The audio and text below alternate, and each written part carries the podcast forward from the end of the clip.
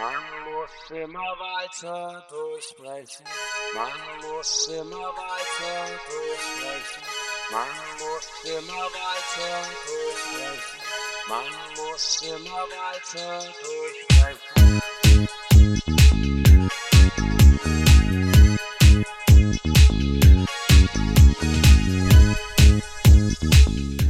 Herzlich willkommen im Freien Radio für Stuttgart bei der Kulturredaktion Face to Face, das Medienmagazin wie an jedem dritten Freitag im Monat von 19 bis 20 Uhr.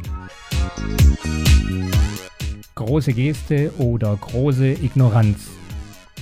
Vor 60 Jahren wurde am 5. August 1950 in Stuttgart-Bad Cannstatt die Charta der deutschen Heimatvertriebenen unterzeichnet. Ein beeindruckendes Zeugnis menschlicher Größe und Lernfähigkeit findet Wolfgang Schäuble. Ein überzeugendes Dokument innerer Beziehungslosigkeit zur Welt der Nazi-Opfer, so der Journalist Ralf Giordano. Angesichts der anhaltenden Diskussion über das Zentrum gegen Vertreibungen und der Deutungshoheit durch die vertriebenen Verbände ist es angebracht, das Schriftstück genauer zu betrachten. Eine Sendung von Jörg Munder.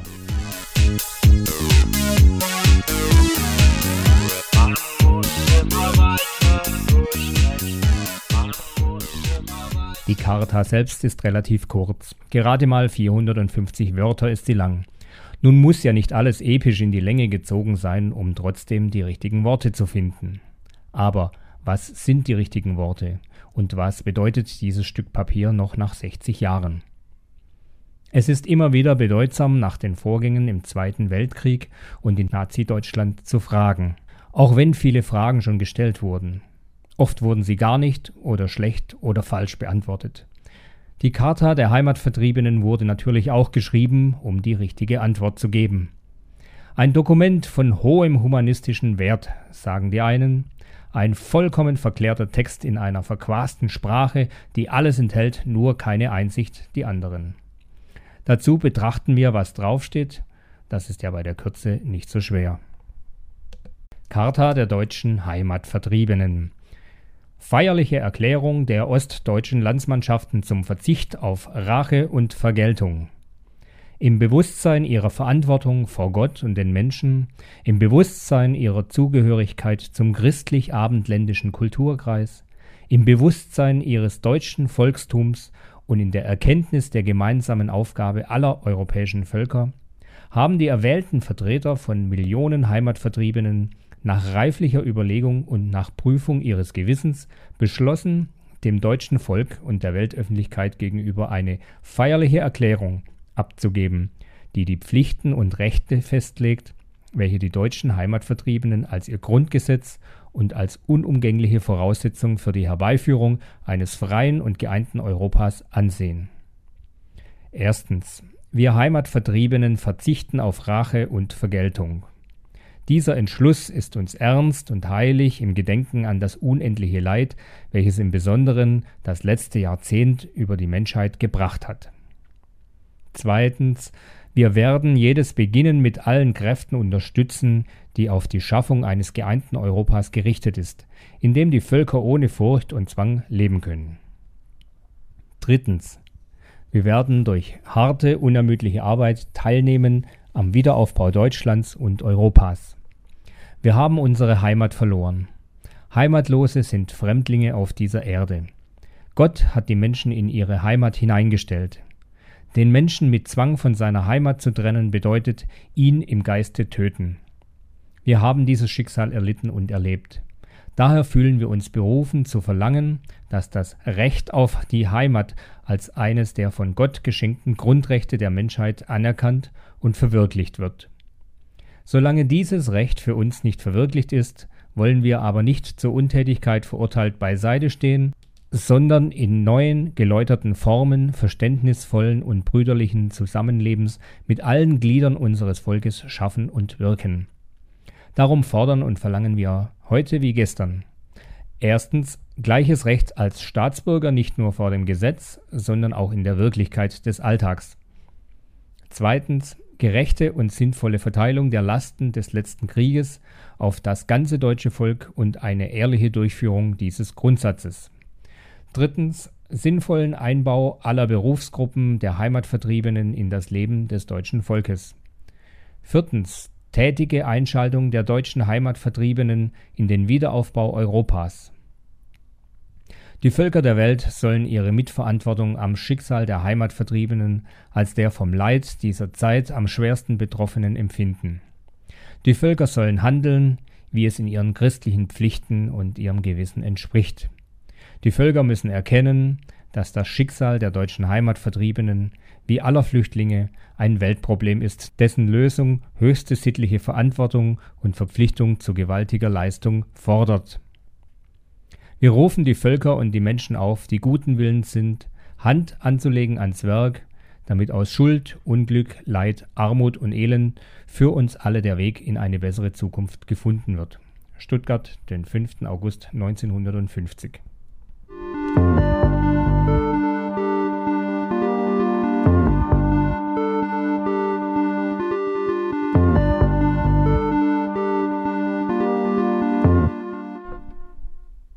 Mehrere Fragen drängen sich also auf. Warum wird die Charta heute noch gefeiert? Dann, in welchem historischen Kontext wurde sie geschrieben?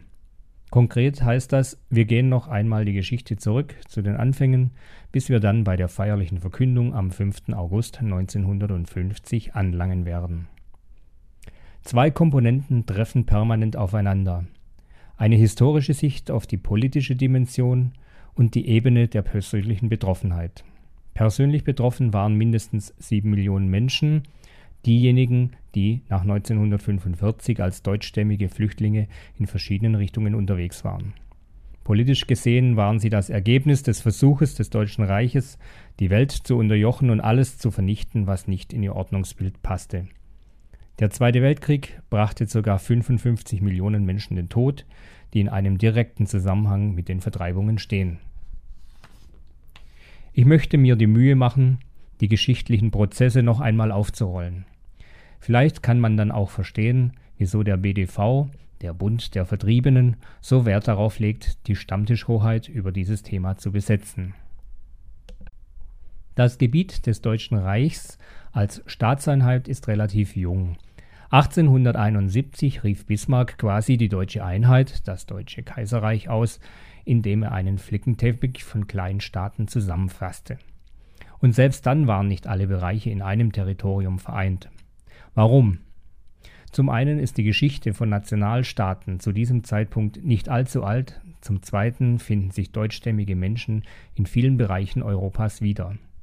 Völkerwanderung, Ein- und Auswanderung waren im Zentrum Europas immer gegeben. Der Hauptgrund war meistens die Suche nach einem eigenen Stück Land, das bebaut werden kann, aber auch andere Gründe haben Menschen auf die Reise geschickt. Die Ernteausfälle und Hungersnot von 1816, 1817 führte dazu, dass aus Südwestdeutschland viele Menschen über die Donau Richtung Südrussland auswanderten, nach Bessarabien was nichts mit Arabien zu tun hat, sondern mit einem Landschaftsname nach dem rumänischen Wort Basarabia. Es gab auch Wanderungsbewegungen nach Deutschland, zum Beispiel polnische Arbeiter, die im 19. Jahrhundert im Ruhrgebiet ansiedelten, um dort in den Zechen zu arbeiten. Noch heute gibt es eine große Dichte von polnischen und slawischen Namen in diesem Gebiet, wie Schimanski, Kowalski, Kaczmarek und Cibulski. Europa hat also eine starke Dichte unterschiedlicher Nationalitäten auf breitem Raum. Noch dazu kommt, dass die politische Landkarte sich öfters veränderte. So war beispielsweise gerade Polen zweimal von der Landkarte verschwunden und unter anderen Ländern aufgeteilt. Die Formen der Besiedlung waren ebenfalls unterschiedlich. Während sich sogenannte Banater Schwaben oder Siebenbürger Sachsen in Rumänien hermetisch von allen anderen Nationen abschirmten nur Deutsch sich verheirateten, Deutsch sprachen oder was historisch davon übrig geblieben war, Deutsch kochten und Deutsch dachten, wie auch immer, waren andere Siedlungsräume durchmischt von verschiedenen Gruppen. Exemplarisch möchte ich den Schwerpunkt auf das Sudetenland legen, um nachzuweisen, dass von Sudetendeutschen ein Weltbild praktiziert wurde, welches sie genau in die Situation gebracht hat, worüber sie bis zum heutigen Tage immer noch lamentieren.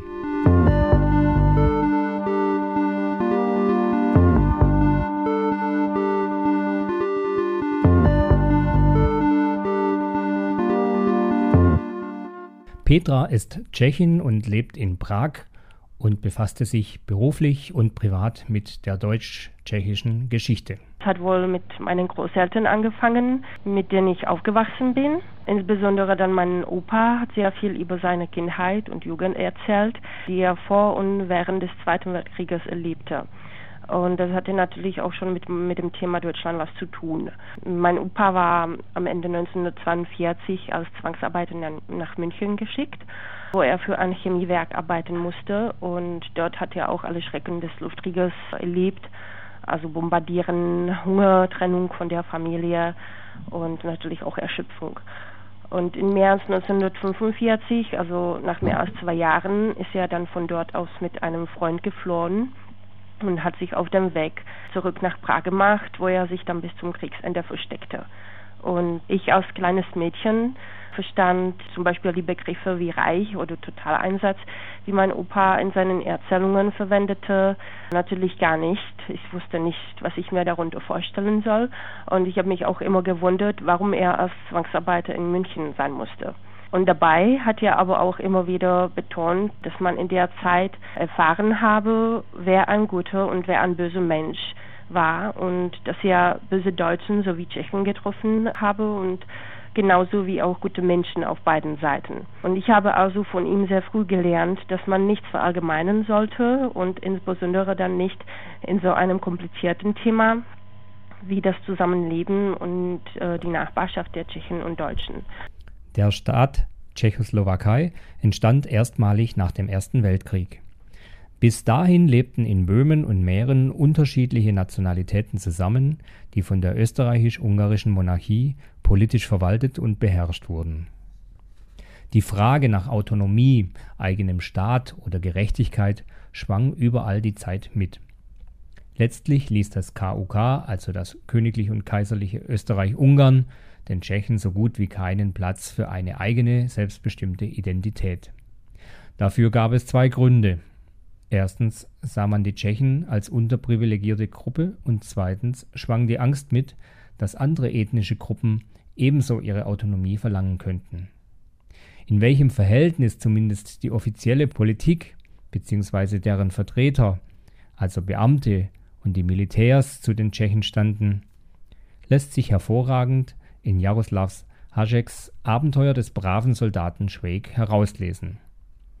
Die Bezeichnung Dienstbotennation für Tschechen ist nun nicht gerade schmeichelnd, wurde aber gerne von österreichisch-deutscher Seite benutzt. Mit Ende des Ersten Weltkriegs wurde die bereits drei Jahre zuvor eingeleitete Gründung einer tschechischen Republik vollzogen. Österreich als Kriegsverlierer versuchte zwar, die böhmische Hemisphäre an sich zu binden, hatte damit aber keinen Erfolg mehr. Für die dortigen Deutschen war die Vorstellung, innerhalb ihres Lebensraums nur die zweite Geige zu spielen, wie es bisher die Tschechen machen mussten, schwer oder gar nicht vorstellbar. Sie versuchten, sich der neuen Republik zu entziehen. Auch boykottierten sie die erste Nationalratswahl, was letztlich keine gute Idee war. Dadurch war auch die Möglichkeit einer Mitgestaltung zerronnen.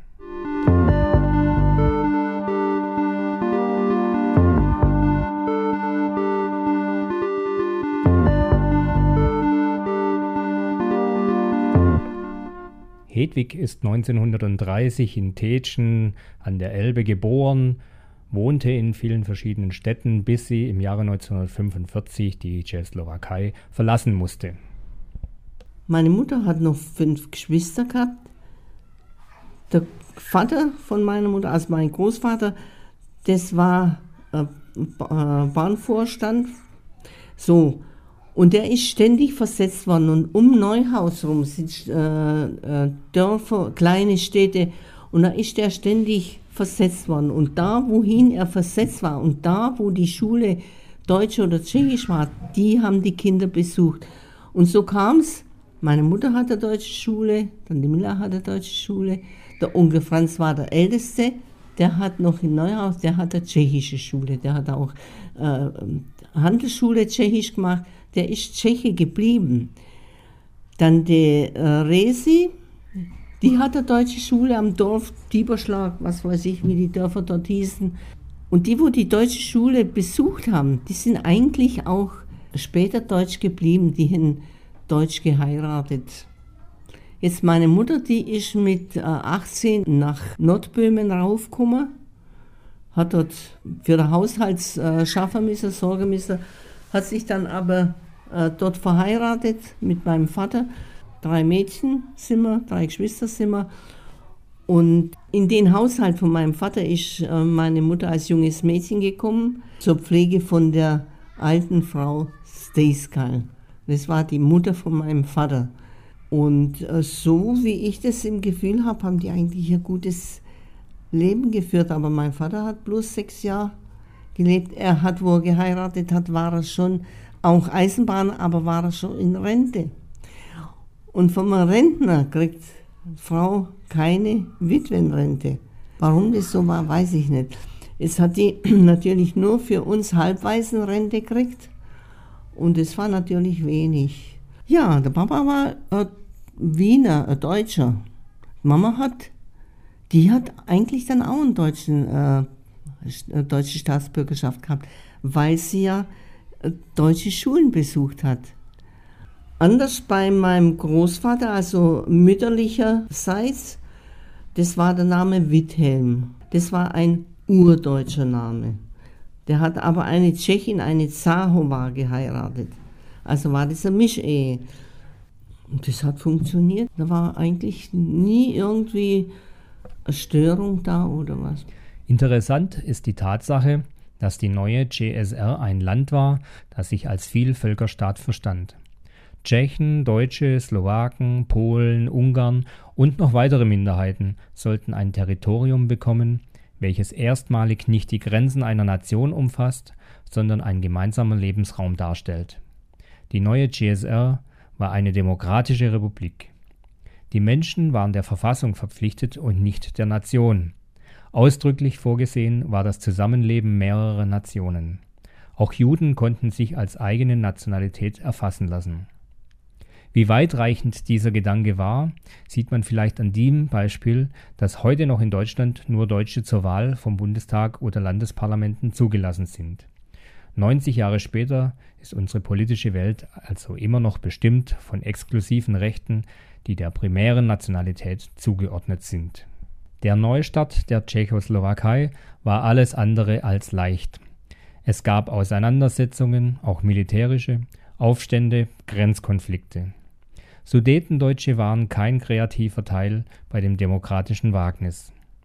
Ihr politisches Weltbild war chauvinistisch dominiert. In erster Linie machten Organisationen und Parteien die Politik, und die war reaktionär. Man zog sich also zurück, leckte Wunden als Kriegsverlierer, denn in der Tat ging es ja auch mit Machtverlust einher. Nach dem Zweiten Weltkrieg schmerzte dieselbe Wunde dann schon wieder. Die Realität bot aber auch andere Möglichkeiten. Nach dem Ersten Weltkrieg gab es eine Zeit der Neugestaltung in ganz Europa.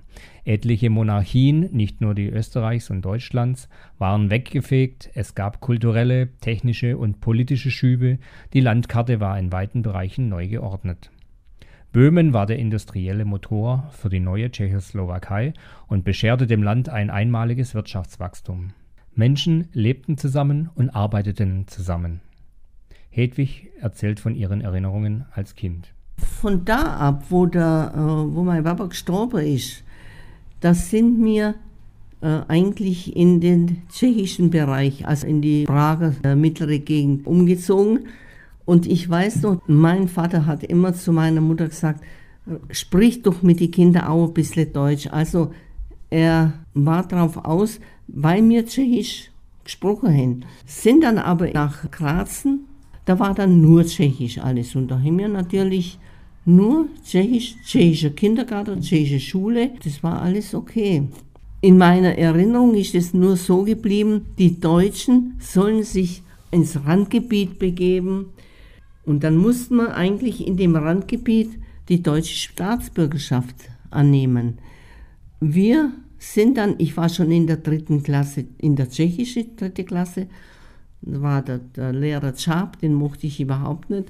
Aus der dritten Klasse bin ich dann in die Kasernen, in die deutsche Klasse gekommen, wo nur gelernt wurde. Da waren groß und klein Kinder, die wo erst die deutsche Sprache hin lernen müssen. In Neuhaus, wo wir gekommen sind, haben wir Tschechisch gesprochen. Es war alles, es hat sich alles Tschechisch abgespielt. Ein Jahr Deutsch gelernt und dann in die Bürgerschule. Und dort war ich bis, äh, bis zum Kriegsende praktisch. Es hat dann gerade noch gereicht, Aufnahmeprüfung für die Handelsschule zu machen. Und dann war aber der Krieg aus. Dann war es also nichts mehr mit Schule.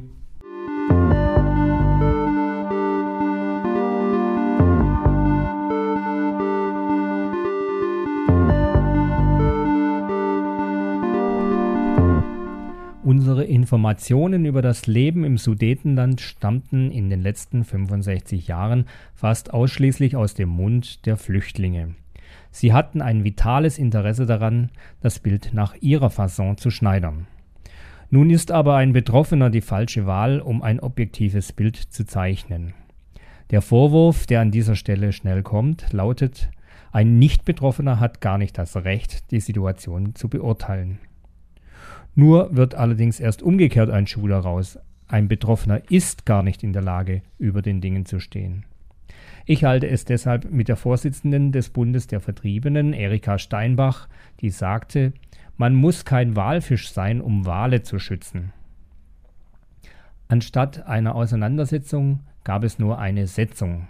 Diese Setzung hieß, es gibt einen nicht lösbaren Konflikt zwischen den Nationen und erst mit der Separation, also der ethnischen Säuberung, kann der Knoten durchschlagen werden. Also ich habe zum Beispiel in Deutschland viele Menschen getroffen, die auch heute, das ist 18 Jahre nach der Trennung der Tschechoslowakei, Tschechien aus Tschechoslowakei bezeichnen. Und viele sprechen auch über die Tschechei, was eigentlich als Bezeichnung des Landes historisch ziemlich belastet ist, und zwar von Hitler und den Nazis egal wie unschuldig es klingen mag. Heute heißt es Tschechien oder Tschechische Republik. Und manche meinen sogar Prag liege in Polen, das habe ich auch schon gehört, oder dass Tschechien ein Teil von Polen sei. Und ich habe auch mit einem Beamten gesprochen, der die Osterweiterung der EU in Bulgarien und Rumänien vorbereitete und der mich ganz ernst fragte, ob man in Tschechien das lateinische oder russische Alphabet benutzt. Auf der anderen Seite immer noch genug Tschechen meinen wieder, alle Deutschen seien reich, ja, etwas hochmütig oder laut und sie hätten ein einfacheres Leben. Also auf beiden Seiten sehe ich manchmal Mangel an Kenntnissen und Erfahrungen. Ich glaube, der Fehler liegt auch bei den Medien, obwohl hier, also so meine ich, dass die Situation in Tschechien etwas besser ist, weil die deutschen Medien berichten über Tschechien eigentlich kaum was aber wieder irgendwie verständlich ist, da Tschechien nur ein kleines Land ist, ohne große Bedeutung und Deutschland ist als der größte Nachbar für Tschechien viel wichtiger als Tschechien für Deutschland. Aber auf jeden Fall könnte das Wissen über das Nachbarland auf beiden Seiten besser sein. Wie bereits vorhin erwähnt, war der Neustart schwierig. Es ging um Vormachtstellung, es ging um Präsenz, es kam zu Ausschreitungen. Am 4. März 1919 demonstrierten Sudetendeutsche für ihr Selbstbestimmungsrecht. Tschechisches Militär zerschlug die Kundgebungen teilweise mit Waffengewalt, bei der es 54 Tote und fast 200 Verletzte gab. Es wirkten in der CSR zwei große sudetendeutsche Parteien, die beide rigoros die Zusammenarbeit mit dem neuen Staat ablehnten. Die rechtskonservative Deutsche Nationalpartei DNP und die radikal-reaktionäre Deutsche Nationalsozialistische Arbeiterpartei DNSAP, deren Namensverwandtschaft zur NSDAP schon erstaunlich ist. Beide wurden 1933 von der Prager Regierung verboten. Konrad Hähnlein bemühte sich um eine neue Sammlungsbewegung, die zuerst Sudetendeutsche Heimatfront SAF hieß und später SDP Sudetendeutsche Partei. Sie gewann bei den Parlamentswahlen im Mai 1935 die meisten Stimmen aller Parteien landesweit und wurde nach der tschechischen Landwirtepartei zur zweitstärksten Partei der Tschechoslowakischen Republik. Die Zahl der sudetendeutschen Wählerstimmen betrug 68 Prozent. Bei den Kommunalwahlen 1938 wurden gar über 90 Prozent daraus. Die Kräfte, die einen Anschluss an das Deutsche Reich anstrebten, wurden überwiegend dominant und gerieten gleichzeitig in völlige politische Abhängigkeit zum Deutschen Reich. Hähnlein traf sich 1937 und 38 mit Hitler, der die Marschroute vorgab. Im April 1938 verabschiedete die SDP das Karlsbader Programm. Dort wurden Autonomierechte für die deutsche Minderheit gefordert, die quasi das Ende des bestehenden Staates bedeutet hätte. Um dieses Neuhaus rum waren Dörfer, alle mit einem deutschen Klang. Dieberschlag, Hosterschlag, Baumgarten. Also alles deutsche Dörfer. Und da war das schon nahe an der österreichischen Grenze. Da ging es dann schon die Straße nach Wien. Wir waren da unten im Grenzgebiet. Aber die Stadt war tschechisch. Und, und das habe ich auch eigentlich gar nicht gut gefunden, dass die Deutschen dann alles, die schönen Theater, Schulen etc., alles für sich beansprucht haben und die Tschechen haben sie in so die kleinen Volksschulen verwiesen und und es gibt natürlich Hass. Wir haben im Winter Schlitterfahrten gemacht. Da ist jeder Schlitten anders gewesen. Einer war mit einem tschechischen Fähnchen, einer war mit einem Jude-Fähnchen. Das war brauner Samt mit gelben Buchstaben. Es, es hat funktioniert. Wir haben eine Straße gehabt, die Friedrich-Fichte-Gasse, die ging von oben bis runter. Es war eine Rodelbahn einmalig. Autos sind ja so gut wie nie dorthin gekommen. Und da haben wir so Schlitten an Schlitten angebunden, aber ganz egal, da hat niemand irgendwie ein böses Wort gesagt, äh, du fahrst nicht mit, du bist ein Tscheche oder du fahrst nicht mit, du bist ein Jude. Hat es nicht gegeben. Das Münchner Abkommen oder auch Münchner Diktat genannt, war nichts anderes als die international vereinbarte Auslöschung der CSR. Nazi-Deutschland bekam das Sudetenland zugesprochen und Hitler forderte Polen und Ungarn auf, ebenso Ansprüche zu stellen, welche dann auch ausgeführt wurden. Die Slowakei erklärte sich als klerikal-faschistischer Vasallenstaat für autonom. Übrig blieb eine tschechische Insel, die nicht einmal mehr 40 Prozent ihrer Wirtschaftskraft hatte. Das Thema hat mich dann also weiter begleitet, auch an die Uni, wo ich Sozialwissenschaften studierte denn ich habe mich später auf die deutschen Territorien spezialisiert. Na, und äh, auch äh, wenn ich nach dem Studium angefangen habe, als Journalistin zu arbeiten und habe mich vor allem mit der tschechischen Politik beschäftigt, das Thema Deutschland-Tschechien ist in meinem Leben dann weitergeblieben. Ich habe nämlich einen Deutschen kennengelernt äh, und mit ihm, bin mit ihm jetzt verheiratet und wir haben heute auch einen kleinen Sohn, den wir zweisprachig erziehen. Er ist also ein Halbdeutscher und Halbtscheche. Und insofern tangiert mich das Thema Deutschland-Tschechien natürlich auch heute. Warum wir dann aus diesem tschechischen Bereich raus sind, ob wir mussten oder ob wir freiwillig, weil der Vater ein Deutscher war, so ist mir in Erinnerung, wir mussten raus, aber Ilse sagt, das ist nicht wahr. Das war äh, der Mama ihr Entschluss. Äh, wir sind dann äh, eingedeutscht worden praktisch beim Großvater, der hat ja Deutsch gesprochen. Der war aber mit einer Tschechin verheiratet in Neuhaus. Und zu denen sind wir gezogen. Und dort haben wir dann in Neuhaus dann die deutsche Staatsbürgerschaft quasi gekriegt.